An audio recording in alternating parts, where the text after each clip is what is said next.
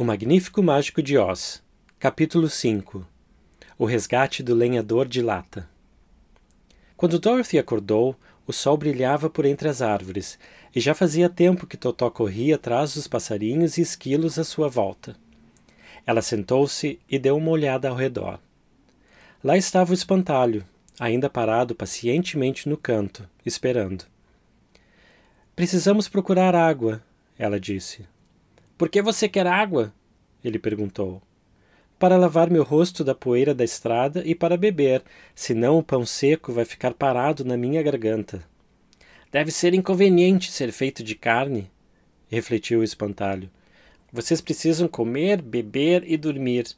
Mas com miolos, deve valer muito a pena passar por esse monte de incômodos e poder pensar direito. Saíram do chalé e andaram entre as árvores até encontrarem uma pequena nascente de água cristalina, onde Dorothy bebeu, se lavou e comeu seu café da manhã. O pão da cesta estava acabando e ficou grata pelo espantalho não poder comer. O que tinham mal dava para ela e Totó passarem o dia.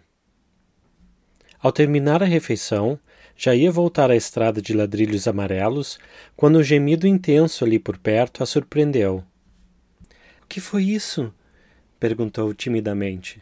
Não faço ideia, respondeu o espantalho. Vamos lá ver. Naquele momento, outro gemido chegou aos seus ouvidos.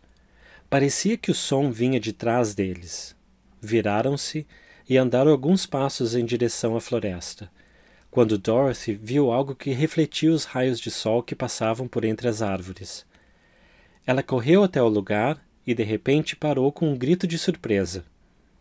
Uma das grandes árvores estava parcialmente cortada, e parado ao lado dela, com o machado erguido nas mãos, um homem feito inteiramente de lata. Sua cabeça, seus braços e suas pernas eram encaixados em seu corpo. Ele estava completamente parado, como se não pudesse se mexer. Dorothy e o espantalho olharam para ele surpresos. Totó latia alto e mordia as pernas de lata até que seus dentes não aguentassem. Você gemeu? perguntou Dorothy. Sim, respondeu o homem de lata. Gemi.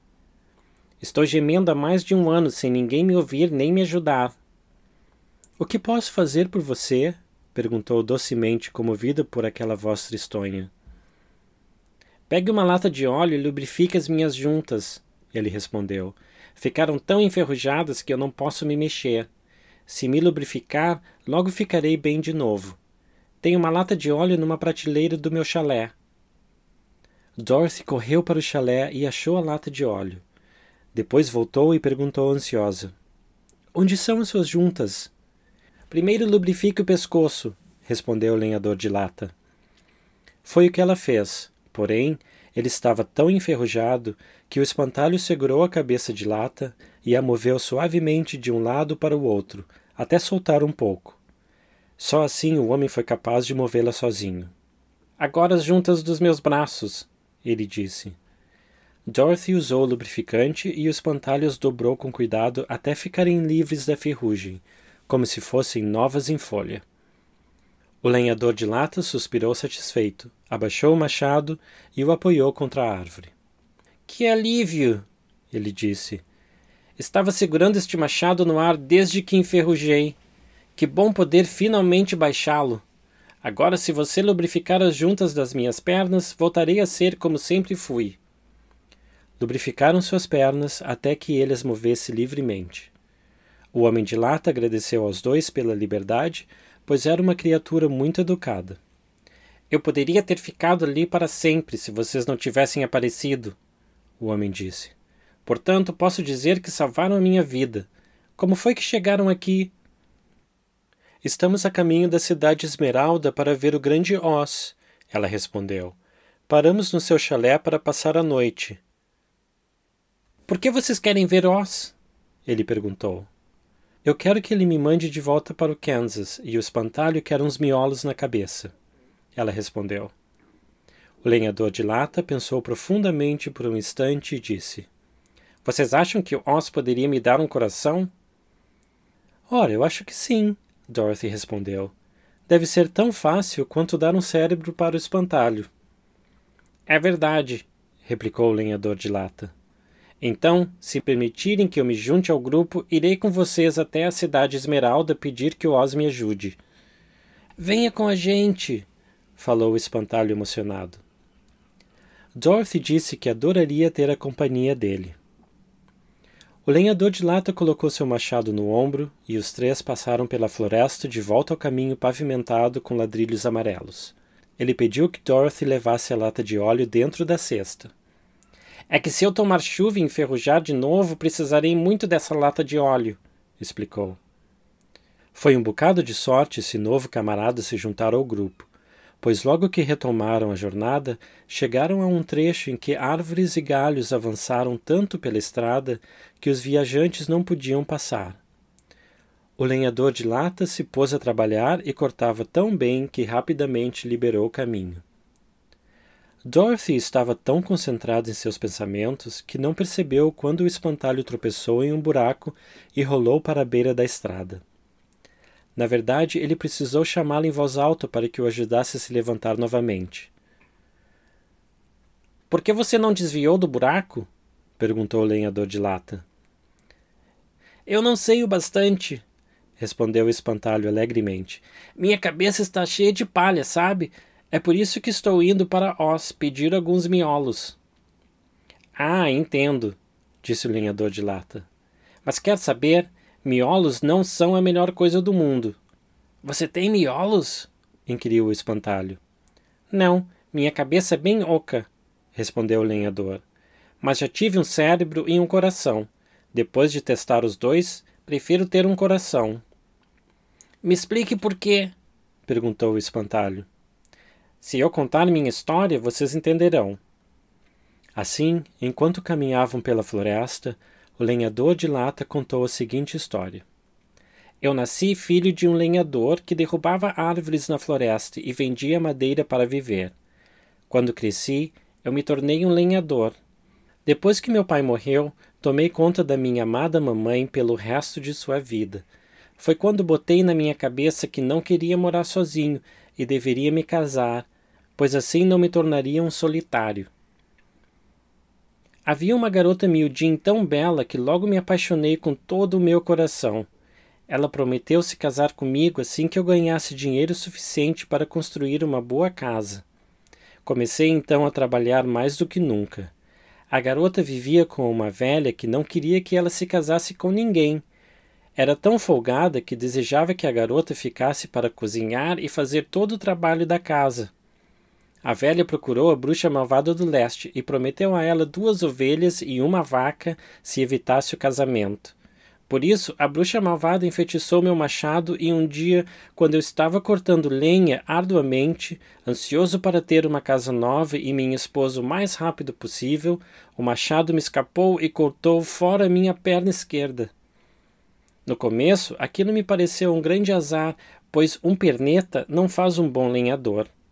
Então fui até um serralheiro e pedi que me fizesse uma perna de lata. A perna funcionou tão bem que me acostumei rapidamente. Minha atitude irritou a bruxa malvada do leste, que havia prometido à velha que eu não me casaria com uma garota miudinha. Quando voltei a cortar madeira, meu machado escapou e cortou fora minha perna direita. Outra vez fui ao serralheiro e novamente ele me fez uma perna de lata. Depois disso, o machado encantado decepou meus braços um após o outro. Sem me intimidar, coloquei dois braços de lata. Irritada, a bruxa malvada fez o machado arrancar a minha cabeça. No princípio pensei que era mesmo o meu fim, mas aconteceu de o serralheiro aparecer, fazer uma cabeça de lata e colocá-la sobre o meu pescoço. Pensei então que havia derrotado a bruxa malvada. Trabalhei duro como nunca, porém mal sabia como minha inimiga era cruel. Ela pensou em um novo jeito de matar o meu amor pela linda donzela Mildin e fez o machado escapar novamente, dividindo meu corpo em dois. De novo, o serralheiro veio me ajudar e me fez um corpo de lata, unindo pernas, braços e cabeça, conjuntas para que eu conseguisse andar por aí normalmente. Mas, veja só, agora não tenho mais coração. Todo o meu amor pela garota Mildin se perdeu, e não ligo mais se vou me casar ou não. Suponho que ela ainda viva com a velha, esperando que um dia eu chegue para buscá-la. Meu corpo agora brilhava reluzente ao sol. Sou muito orgulhoso disso e, depois de tudo, não existe mais perigo quando o machado escorrega, pois ele não pode mais me ferir. Havia apenas o risco de as juntas enferrujarem, por isso sempre mantenho uma lata de óleo no chalé para me lubrificar quando necessário. No entanto, um dia eu me esqueci de fazer isso e uma tempestade me apanhou. Antes que eu percebesse, minhas juntas enferrujaram. Fiquei largado na floresta até vocês aparecerem para me ajudar. Foi uma experiência horrível ficar um ano inteiro parado ali. Tive tempo para pensar que a pior perda que sofri foi a do coração. Enquanto estava apaixonado, eu era o homem mais feliz na terra. Só que não se pode amar sem um coração. Então resolvi pedir para Oz me dar um. Se ele me der, voltarei para a donzela Mildin e me casarei com ela. Dorothy e o espantalho ficaram muitíssimo interessados na história do lenhador de lata. Agora sabiam o motivo dele estar tão ansioso por um coração. Digo mesmo sobre mim, disse o espantalho. Pedirei por miolos em vez de um coração, porque um tolo não saberia o que fazer com um coração se tivesse um. Ficarei com o coração, replicou o lenhador de lata, pois miolos não trazem felicidade, que é a melhor coisa do mundo. Dorothy não disse nada. Estava encafifada, pensando qual dos seus dois amigos estava com a razão. Ela decidiu que, se ao menos pudesse retornar ao Kansas com tia Em, o fato de o lenhador não ter cérebro ou do espantalho não ter coração não faria muita diferença. O que mais a preocupava era que o pão estava no fim e só daria para mais uma refeição para ela e o Totó. É claro que nem o lenhador nem o espantalho comeriam, pois não sentiam fome. Ela, porém, que não era feita nem de lata nem de palha, só sobreviveria se comesse alguma coisa.